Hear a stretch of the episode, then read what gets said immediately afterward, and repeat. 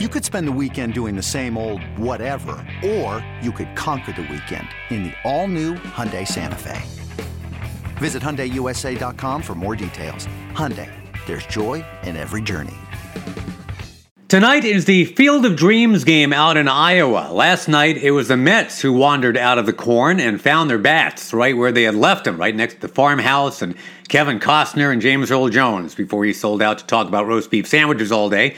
Wednesday night, it was the Mets that had the meats and a desperately needed win against the Washington Nationals, too. I just realized James Earl Jones went to work for Arby's and met the meats.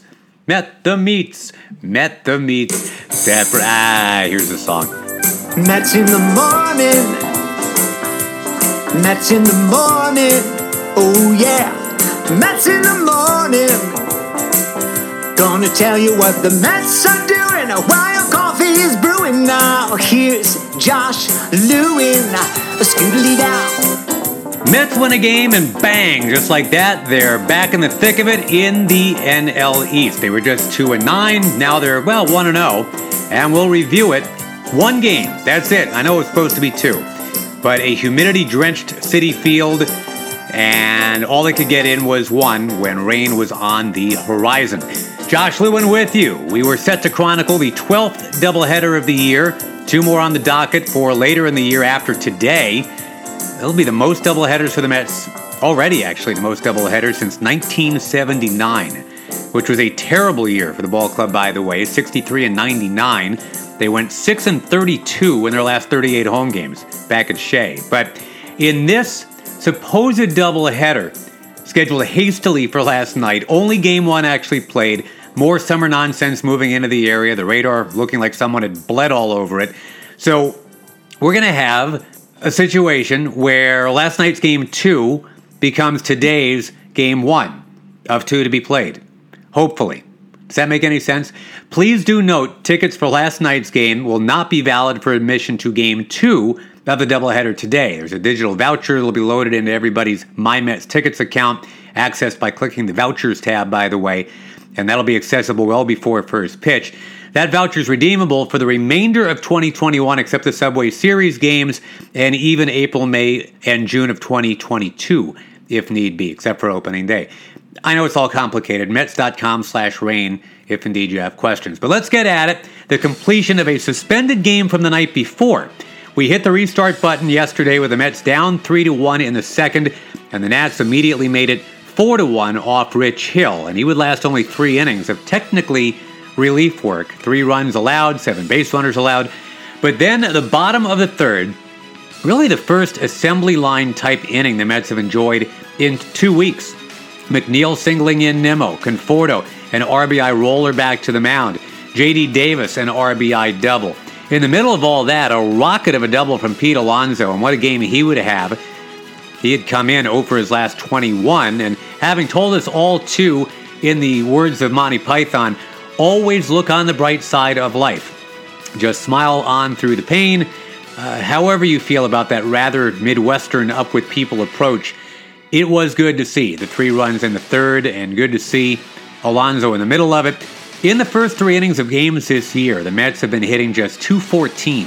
They have averaged 1.1 runs over that first third of a game.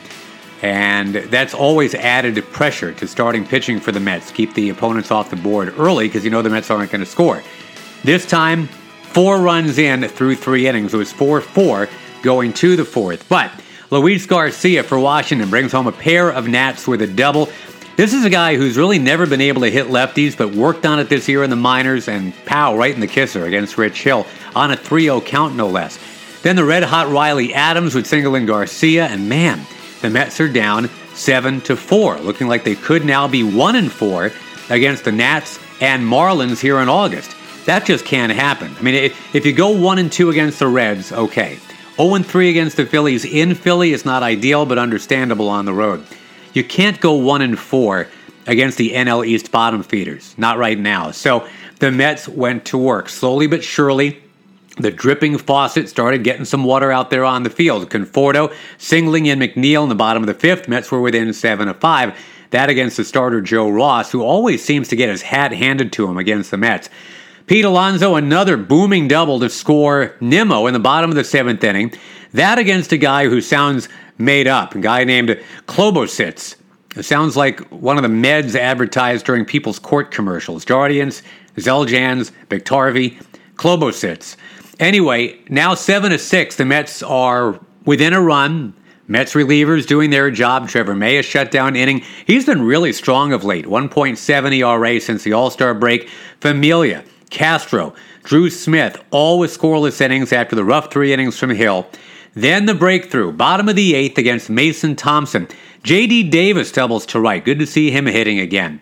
Thompson then throws one away, trying to get Jonathan Villar, who was racing up the first base line on a bunt in that next at bat. Davis in to score to tie it up. Now, the previous inning, Alonso had been stranded when Dom Smith and J.D. Davis both popped up. This time, though, after a James McCann ground out, who are you going to call? No, not not Ghostbusters, idiot. Uh, Brandon Drury. Yeah, uh, I'm sorry I called you an idiot, by the way, but Brandon Drury, pinch hitter extraordinaire. Here's what happened. 3 2 pitch. Drury, it's a broken bat floater up the middle, a base hit into center field over the leaping second baseman Garcia. Villar comes home and Brandon Drury comes through again. The Mets have taken the lead. It is 8 to 7 here in the bottom of the eighth, and Brandon Drury has been a pinch hit superstar for this team. It was a broken bat floater over the drawn in infield to give the Mets their first lead of this game. Wayne Randazzo with the great call on WCBS 8 7 Mets. Although they still couldn't get that hit to really break it open. Nimmo fouled out, McNeil another single, but then Alonso hits into a fielder's choice to keep it at 8 to 7. Eight runs is great, though. That's five more than the Mets have been averaging these last three weeks. They ended up with 13 hits, most they've had in a game in two weeks. And as for Drury, hitting 533 since his promotion from Syracuse on July 24th. He's now 13 for 25 this year as a pinch hitter.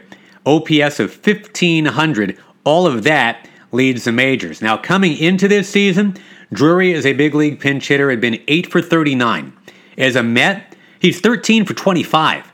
Ed Kranepool, as a Met, you might know, had a season where he hit 482 in the pinch. That has been the long-standing National League single season record. Jose Martinez, who the Mets hope to activate in September, had a 462 four years ago in St. Louis. But the new standard may be being set before our very eyes by a one-time 13th round pick of the Braves, B. Drew. Brandon Drury is a 520 hitter off the bench. So it's up to Edwin Diaz to close it out a 1 2 3 inning without a Juan Soto sighting, which was key. This guy had three hits on three different kinds of pitches his first three at bats and a walk. One of those hits, of course, a home run from the day before. I'm calling for the Barry Bonds treatment here, like the 0-1 Barry Bonds treatment. Just walk that guy every time is my vote. Didn't have to worry about him in the ninth. The Mets riding seven hits from the top third of their order and they win the thing 8 7. Nimmo had two hits, McNeil two hits, Alonso had three, with exit velos of 107, 108, and 110.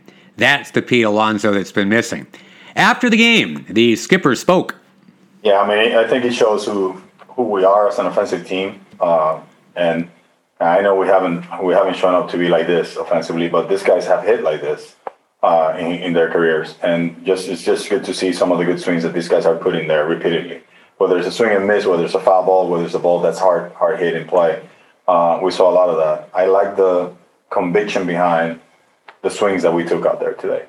It was good to see that repeatedly. Um, it shows the hard work that these guys have been putting just to get into um, this, you know, and connect uh, just quality of bats and hard contacts one after the other. These guys can do that, and we've always trusted that they could. And you know, it's just been tough to watch uh, at, at, times, uh, just for the number of days that we weren't doing what we did uh, uh tonight, starting last night, because we had some good hard hits uh, in that first inning against Espino. It's just great to see. So you know, we just gotta gotta keep believing in it. You know, that's who that's who we are, and just just gotta keep going game to game with the same approach and I loved it. These guys are resilient. I mean, they're always they, they always think they're going to come back in the game, but this is the one piece that they were missing, and it was good to see it. Not just the hits, Luis, but how about the well placed outs that move runners across and the bunting and just fundamentally sound at bats? There are a lot of good things that happen. Uh, the the yeah heads up base running by uh, McNeil. I know on the on the back end of the play, Conforto got trapped between first and second. Uh, yeah, the bunt by uh, Villar just putting pressure uh, there. Unpredictable player, right? We, we talked about that. He, he created things uh, and then he created a run there out of nowhere and was able to uh, put himself out there as the as the winning run when he scored on that bloop single infield infield in from Drury. So just a lot of a lot of good things. Uh, we made we made an error. We made an error uh, on the bases, but the guys kept, came back and, and, made some good plays that gave us a chance to win. And uh, it's nice to see. This is this is what we've done for the most part this year. It's just fight and and fight, uh, find our way into into really really um, big wins. We had several of this. I had questions here before about is this the biggest win of the season? I mean, there, we've we've had a lot of big wins. Uh, this is one of them uh, it just shows. I, I think it just shows who we are.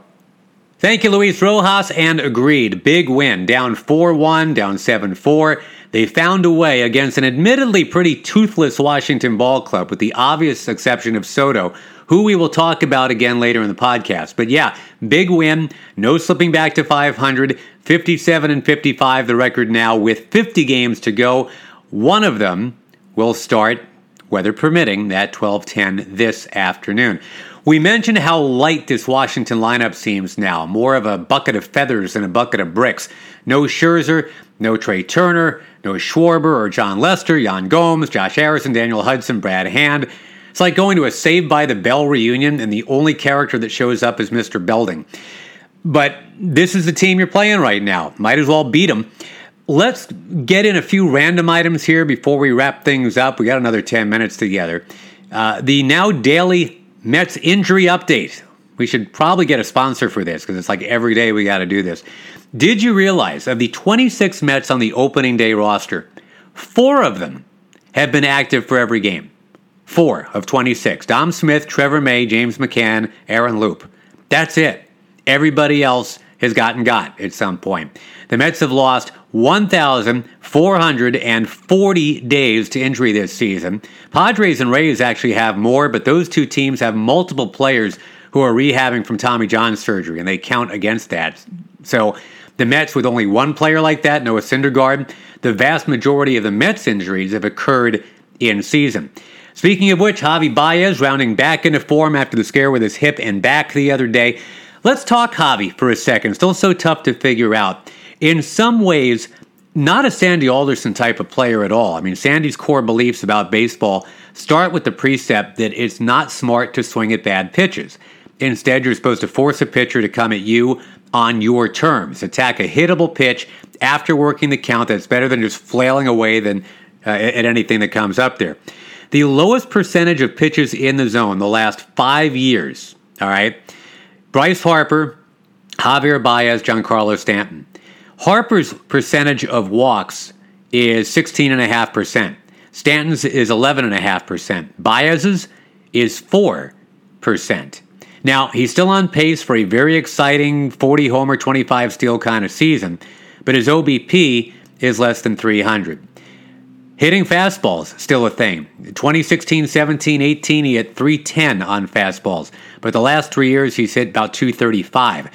He's also very rarely going the other way like he once did. I know he did that for a game winning home run when he first got to the team, which was great. But over the last couple seasons, about 18% of the hits for him have been the other way. The previous two seasons, 33% went the other way. And he's still in the, the lowest 1 to 2 percentiles on every contact stat we could roll out there. Juan Soto is exactly the opposite in some respects. Soto's got the best chase rate in baseball, only 13%.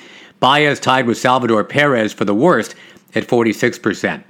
Back to Soto, who posted on his Instagram on Tuesday a picture of himself leaning on his bat during BP at Citi Field, gazing out towards the home run apple, and the caption was, Deja que Dios mueva las fichas por ti, no podemos solos. Translated, I had to run it through the old Google. That's let the Lord move the chips for you. We can't do that alone. Okay, that's very nice. But the hashtags hashtag Big Apple, hashtag Dream, hashtag New York, hashtag Future. Wait, what? Is that trying to slide into the Mets DMs, you sly dog? If so, you had me at Deja que Dios mueva las fichas. It's very curious. It's very interesting, very TMZ for me to even go there, but I am intrigued. Guy put out hashtags of Big Apple, Dream, New York, and Future. Juan Soto. That's a sentence to try and maybe make work someday. One current Met who loves the Big Apple himself, we've now heard Noah Syndergaard may indeed return as a reliever for this year. Remember, he missed all of last year rehabbing that UCL tear, targeted a return date here earlier in this season, but that return date pushed back because of the setback in his rehab in St. Lucie at the end of May. Pitched one inning May 25th, and then the right elbow soreness, his velocity was way down, he got shut down. Anyway, he's about to turn 29, eligible for free agency this winter, and it would enhance the market for his services if he can return and show that trademark velocity even in a relief role. I remember Noah throwing 100 mile an hour gas out of the bullpen in that Dodgers playoff series in LA six years ago. That worked out really, really well. This afternoon, the series finale. Again, 12 10 first pitch for game one, and the Pete Alonso Marvel comic books go to the first 12,000 fans through the gates. Then, after this doubleheader against Washington, the big kids get out of school. 13 straight games for the Mets against the two best teams in the National League, the Dodgers and the Giants. First, the Dodgers series starting Friday night. Mookie Betts just hit the IL, so that's a bit of a break. But having to face Walker Buehler, that is not a break. He was National League Pitcher of the Month for July. And on tomorrow's podcast, we'll scout LA at length. The short version is they are freaking loaded. One final nugget since we still have a little time. I mentioned right at the top of the podcast tonight is a Field of Dreams game in Dyersville, Iowa. I have a couple things to share with you about that movie, which is now 32 years old, 10 years older than Juan Soto. Uh, as for the Field of Dreams itself, my son and I made a field trip there during the All Star break several years back. The Mets had finished the season's first half in St. Louis, and we drove up to Cedar Rapids, Iowa. We watched a single A game, Cedar Rapids Kernels. Bought a stuffed version of their mascot, as I recall, Mr. Shucks. Uh, you know, for the Kernels, the corn kernels. Uh, that mascot was like a, a bride of Chucky doll.